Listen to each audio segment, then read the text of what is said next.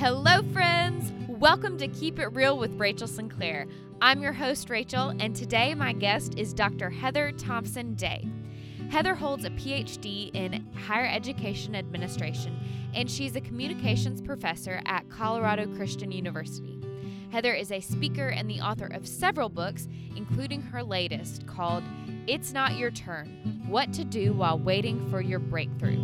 This releases on June 29th, and you are going to want a copy. Today, Heather and I talk about this subject of what to do when you want something, but you don't have it yet. I think we've all been there. We also talk about jealousy, about high standards, the science behind the power of words, gratitude, and more. Heather has so much wisdom to share. So, without further ado, here is my conversation with Heather Thompson Day. Heather, I'm so excited to have you on the show. Why don't you start by just telling us a little bit about yourself, about your family, what you do, where you live, for anyone who is not familiar? Yeah, so I live in Denver, Colorado, and I am a mom to three children, married to the cutest boy in my sixth grade class, and I am a professor of communication at Colorado Christian University. That's great. Yes. Um, I think it's so funny in your book you talk about how social media is a connecting point and that's how i first was introduced to you with social media i can't even remember the specifics but i followed you for a while and i think you just have a much needed blend of wisdom and compassion and strength but empathy and you know that's you just don't always find that and so i, I paid Oh, attention makes to you happy. Yeah.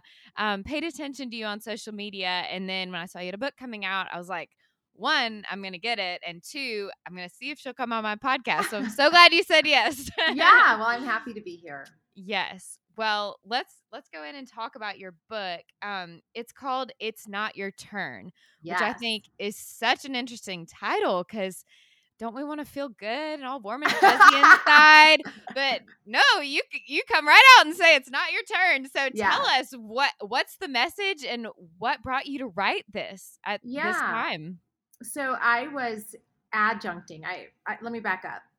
I have been in school, or I was in school from 2005 when I graduated high school, all the way till I think I got my PhD in like 2017 or 2018, something like that. Hmm.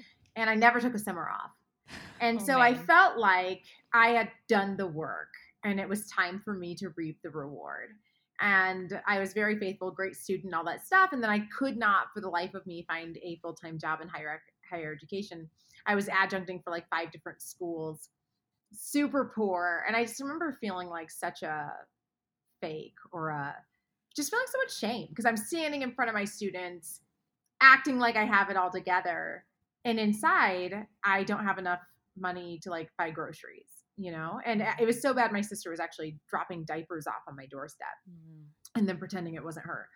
So I'm just kind of in this space, and at the exact same time, one of my best friends since third grade called me. Her name's Jewel, and she said, Heather, you're not going to believe what happened. And I was like, What? She's like, I just got hired by NASA. And I was like, That's right. Right? Like I'm choking on the words. Ah. And it's not that I wasn't happy for her, I was happy for her. But I was just so embarrassed and ashamed and sad for me. Mm, Yes. And yeah. it was like the- for the first time I, I just i felt like the holy spirit whispered heather it's not your turn Mm. but it's hers and so clap like shut up and clap and so i did and it was just something Mm-hmm. for the for the next seven years it was something that i repeated to myself a lot it's not your turn but it's theirs and so show up for them and so i actually don't think i really realized this until i was writing this book but as i was writing down everything that i felt like i learned in my time of disappointment I realized as I was writing the book that who we are when it's not our turn is more important than who we will be when it is. Mm, Because everybody hits the podcast light on for thousands of listeners. That doesn't mean you have character. mhm. It doesn't mean you have integrity.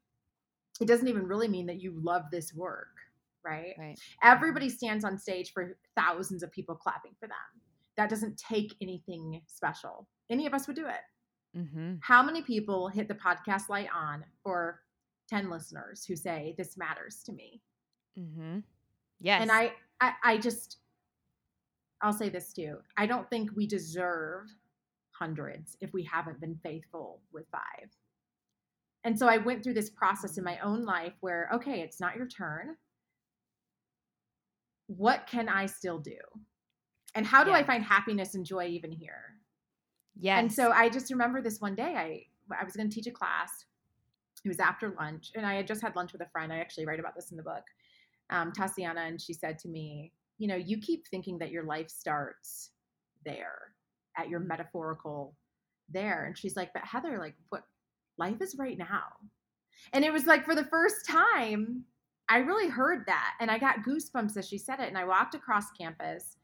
There was like five students in this class. I had a full time job by now, by the way Mhm. like five students in this class and and their heads are all on their desk nobody wants to be there and i'm just like mm, no i'm gonna teach this class as if i was anointed to be here and i did and after the class one girl comes to my office and she just said i'm I, hey i just want to tell you thank you so much because there, i don't even remember what i said but something you said has given me the answer that i've been praying for for the last six months and i just know now what i'm supposed to do after graduation so thank you and I just had this moment in my office where I was like, what if I had just phoned it in?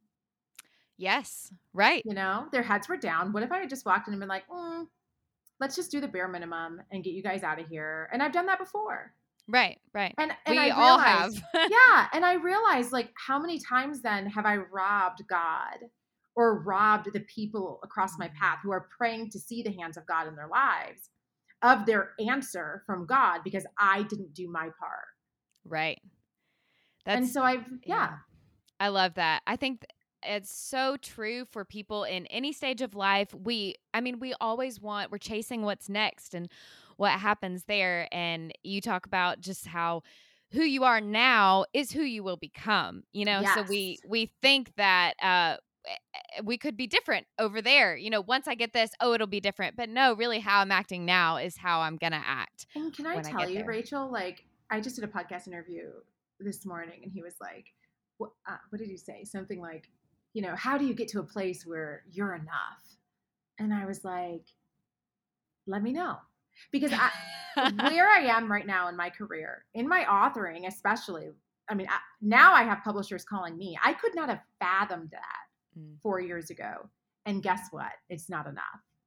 All the time I feel like, oh, I should be doing more, or this isn't going to be good enough. Or I I am right now, like if everything quit right here, I am already leaps and bounds above where I was four years ago and where I ever thought I could be. And it still doesn't feel like enough because Mm. it just, the stakes just get bigger.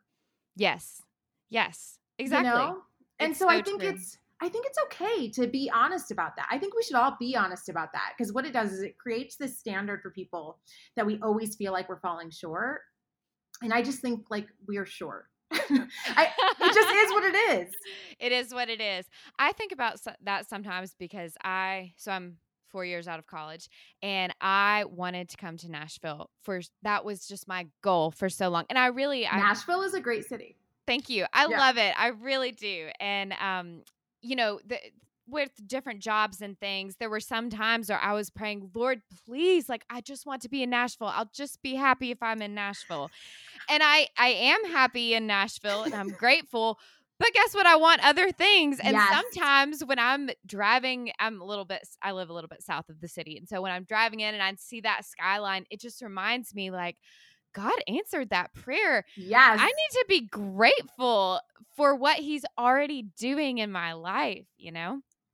Absolutely. This is literally the conversation I have with God all the time because I, I loved when I was moving to Denver, I used to watch House Hunters and I was like, I would only be happy if I was able to have a house like in the mountains. Mhm. And my husband and I have a house that we could not afford only by the grace of God because of COVID, actually. Um, the Mhm. offer that somebody else had put on it fell through. We ended up putting in an offer below asking price, and because it was COVID and people didn't know what was going to happen, they gave it to us. Like we did not. I wrote a nice letter just begging for it. He gave it to us, totally out of our price range in the actual foothills and I cry all the time. Yeah. right? So it's like you never you're always going to feel like you're falling short of something. And so we have to move the goalpost. And I have to say it to myself all the time, Mhm. which is being faithful with what I have and where I am is success. Period. Yes. Yes, being faithful. And and one thing that you really hammer home through your book is that it's not even about the thing, it's about God. And um, I want to I want to read one quote that I just loved. It's highlighted because it's in the back when I was reading from the actual book. um, but you write, what happens when we start to want something more than we want God is that God suddenly starts to feel distant. That thing we want gets closer and closer on our hearts, and God feels further and further away. But God didn't move, we moved God. Oh, yes. mic drop. Um, yes. tell us about that and the dangers of this line, and how do we know when we've crossed it? Of when, even if it's a good thing that we want, becomes more than God. I mean, I'm going to assume. I, I like to think the best of all people. I'm going to assume that most of us, it's always a good thing. Mm-hmm. And that's why it hurts. And that's why it doesn't make any sense. My prayers were, I didn't think at the time, were ever like, I never have prayed, oh, I just want to have so much money. Like that's not, I don't even care about money. So that's just never been my prayers have always been like, oh, I want to, I want to have a best-selling book, mainly because I want to be effective in everything I do, right? So I want to just know that I can write a great book, and I want probably to, to glorify God through that best-selling book. Absolutely, right? yes. You know, these aren't bad things, but you know what? And I talk about this in the book. I had this moment where I just felt like the Holy Spirit said, "You don't have to ask me to exalt you in anything." And it was a it was a eh, moment because and I and I actually felt, I realized I was like, oh, those are kind of like Lucifer type prayers. Right. Put me as high, right? And so I I just have started trying to so much about life is like naming it and saying it out loud. And I think things lose its power when we can name it and say it out loud. And so if I'm jealous, I say it out loud. I am so jealous of this person's success right now. God help me to please help me to conquer that. I don't want to feel that way right? And I, mm-hmm. I, I would assume that's most of us. None of us want to be jealous, bitter people. It happens because we keep trying to shove it down into the closet and don't want anyone to see it, right? And it just gets bigger and bigger and bigger. Yeah. yeah. So when you say, that, go ahead. Oh, when you say you say that out loud, do you say it out loud to yourself? Do you say it to someone else, like a trusted friend, or oh, what, both? How, great, okay, great both. question. Well, I always I have this thing where I will go on walks and say to God the things that I would never say to even my closest friends or my husband. Mm-hmm. And that is that's part of our relation. I highly encourage people to do that, to have God be your person. Mm-hmm. When I go on a walk and I'm like, I am so embarrassed that this thought has crossed my mind, and I am asking you to please help me conquer that. Um, just being honest with Him has been very helpful for me. Hey everyone, it's Rachel. I'm popping into the middle of the show to say thank you. It seriously means so much that you would take the time to listen to this podcast. My heart is that you grow closer to God, that you learn more about Him, and that you become filled with joy and purpose in who He created you to be. If you are enjoying this show, I humbly ask that you think about leaving a review. It can be short and sweet, like, enjoyed the show or great podcast. This really helps other people find me and supports the work that I'm doing here. Thanks again, and we'll go back to the show. Can you talk a little bit about the pat like the science behind the power of words? I found this fascinating in your book because you bring that research element to it yeah. about how our brains really pay attention to words, even words that we say to ourselves. Yeah. So your brain is we should start here. Your brain is wired to think negatively. Mm. So and and that's how it survives is to point out what's wrong so that you make it through life, right? This is bad. Don't touch that. This is wrong. Fix it.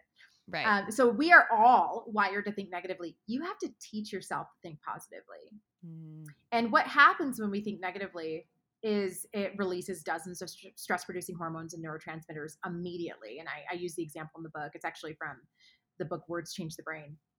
But two neuroscientists, they say just even seeing the word no, N O, two letters, immediately within milliseconds release dozens of stress producing hormones and neurotransmitters into your brain that immediately start disrupting your brain's ability to use logic reasoning communication mm. and so i ever since i've started reading words change the brain and understanding all this neuroscience i'm like oh i have to be so careful at just even how i fight with my husband the things i say to him because here's what's funny is you're fighting with somebody but what you're actually doing is shutting down their ability to use logic, reasoning, mm. and communication, and yours. Right. Two letters do that. What happens when we say you're stupid? Right? And do we say it to Yeah. ourselves? You're never going to be good enough. I've said that to myself so many times.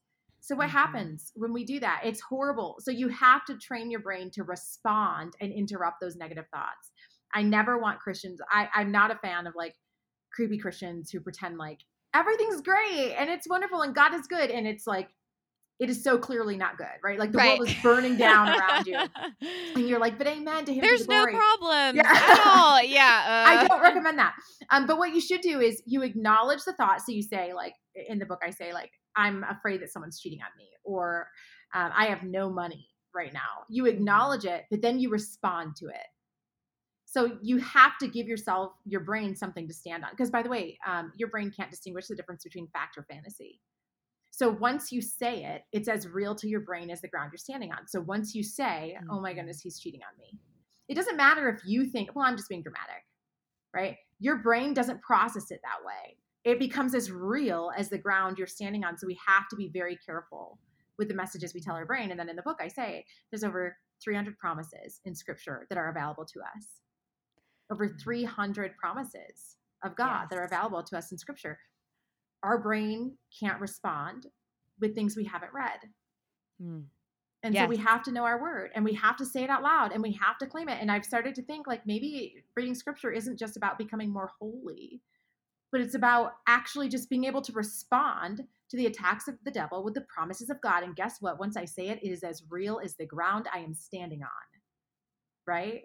So the Lord Yes. goes before me. Yes. Becomes as real as the ground I'm standing on for my brain. We have got to start training our brains with scripture. uh there's there's so many like routes i'm thinking of this because it's it's like throughout scripture you know jesus is the word you know in john 1 he talks about god is the word and then we also have it reminds me of deuteronomy where you know the lord commands the israelites to memorize this teach it to your children write it on your doorpost and um elsewhere in the book you talk about how the bible and science complement each other you know and like we I don't know. That's another subject. I'm going to Yeah. try to stay focused here. But it's true. Like God knew that we need to to remind ourselves and meditate on this truth. And um and at the end of every chapter in your book, you give a scripture verse that people can focus on, memorize that has to do with what you've talked about. And I I think it's important because you're right. It's not just oh think positive, just declare it's Mhm. good when it's not, but it's remind yourself of truthful words even when you're not feeling it. So That oh please don't that's a whole other conversation. feeling it. Because I Oh. always have students that come in my office and they say, But Dr. Day, I don't feel anything. And I say, Mm, Baby, who told you you have to feel it? yes. You you it- it's you don't have to feel it. And I, I've had uh, this girl, she came in my office and she was crying and I've been praying, she said, for three months and I don't feel anything. I said, Sweetie, when did you wash your hair? Her hair was wet. When did you wash her hair? She had washed her hair like three hours before and it still wasn't dry.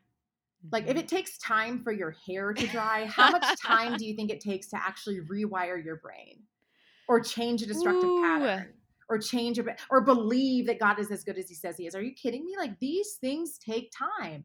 Yes. And life is a journey. mm-hmm. And I think we read scripture and I flip a page and Joseph's out of the pit and it's fine. No, there's 13 years in between.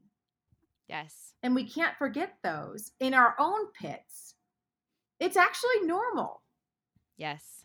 It is normal to find ourselves in long periods of like, I don't even understand what's happening right now. That's okay. And it doesn't mean anything's wrong with you. And it doesn't mean that you've sinned. And it doesn't mean that you've failed. It's life. Right. Is waiting on God's promises. Yeah. And and it's, yeah. and there's good in the waiting. Um, there's one verse in Psalms. I need to get better at the Bible memory, but it it talks about waiting expectantly for the Lord, and I love that image because we're not just waiting in vain. We're not just waiting on our with our fingers crossed and on a positive hope, but we are waiting with expectation that God will come through. Yeah. And I think that there's so much we can do while we wait. Like your life doesn't have to be on pause until things change. Yes. Tell us, can you tell us some practical ways? Like, okay, I'm waiting on something, it's not here. What can I do today that will help me prepare for that, but also just be present and honor God where I am right now? I think the biggest thing we can do is be present. Hmm. is I, I like I said for me, like teaching that class. Wherever your sphere is, be faithful. And so much so that you say, I was anointed to be here. Mm. This is actually my calling to be here. I, I, Martin Luther King Jr. says, like, if you're a, a street sweeper, you sweep those streets so that all of heaven stops to pause and say, "Oh my goodness, mm. we've never seen a more marvelous street sweeper." And I I have tried for the last 4 years to just live in that space. So if a student comes in my office, it's not me looking at my phone or checking my watch. It's me fully saying the most important thing I'm going to do today is talk to this student. And how do I make them feel that? And then I also think taking the opportunities to make like just because you're not happy doesn't mean you can't make somebody else happy. And here's what happens by the way when you try to make other people happy, it makes you happy. I did a yeah, I did an interview um, with Kristina Kuzmic. She's massive mom blogger. She was on Oprah, Good Morning America, huge. And she was she was telling me the story of how she was going to take her life. And her husband had left her. Um, she two small kids. She just said she didn't she actually thought her kids would be better off if she were not here. Mm. And she's crying out to God. She's like, I am going to take my life tomorrow if you don't give me something to live for. And the next day she decides, you know what I'm going to do? I'm going to, she's like, I can cook she has like no money, but she's like, I'm a pretty good cook. So she calls everybody she knows and she says, if you know anybody in the area who needs a meal, send them to my house on Thursday. I'm going to make a meal for anybody who wants it on Thursday. And so she makes the meal.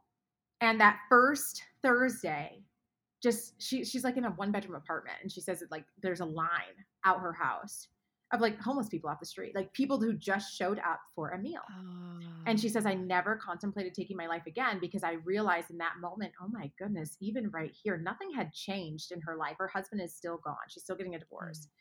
She's still poor. She's still in an apartment.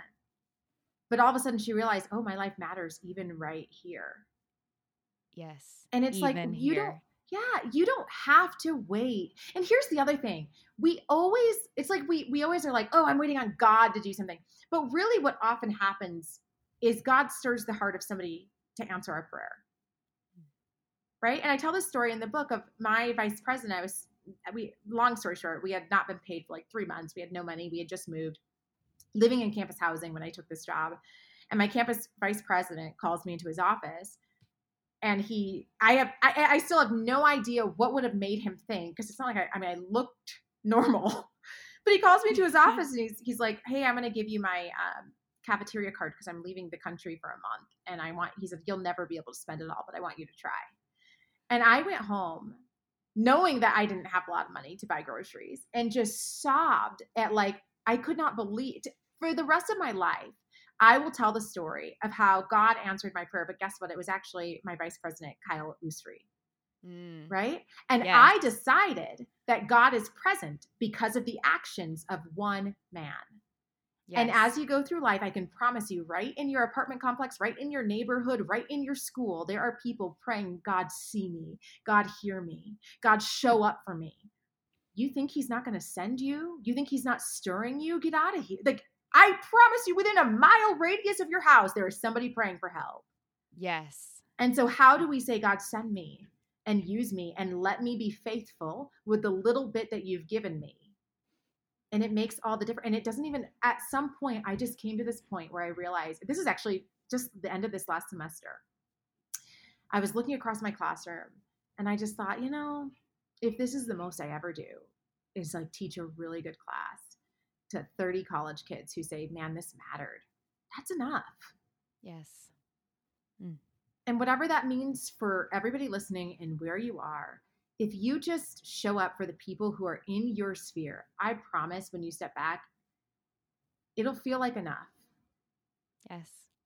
Yes thank you for sharing that and for all of this. I I only scratched the surface of um, my questions, but I, that, I hope that encourages people to read the book because it's wonderful, and um, I just could not recommend it more. Is there anything else you want to talk about or say that we didn't mention today? Um, yeah. So here's the only other thing I would add. Somebody asked me the other day, "What's the question you wish more people would ask you?" And the question is, I wish more people would ask me about my failures because mm. we don't see that. Mm.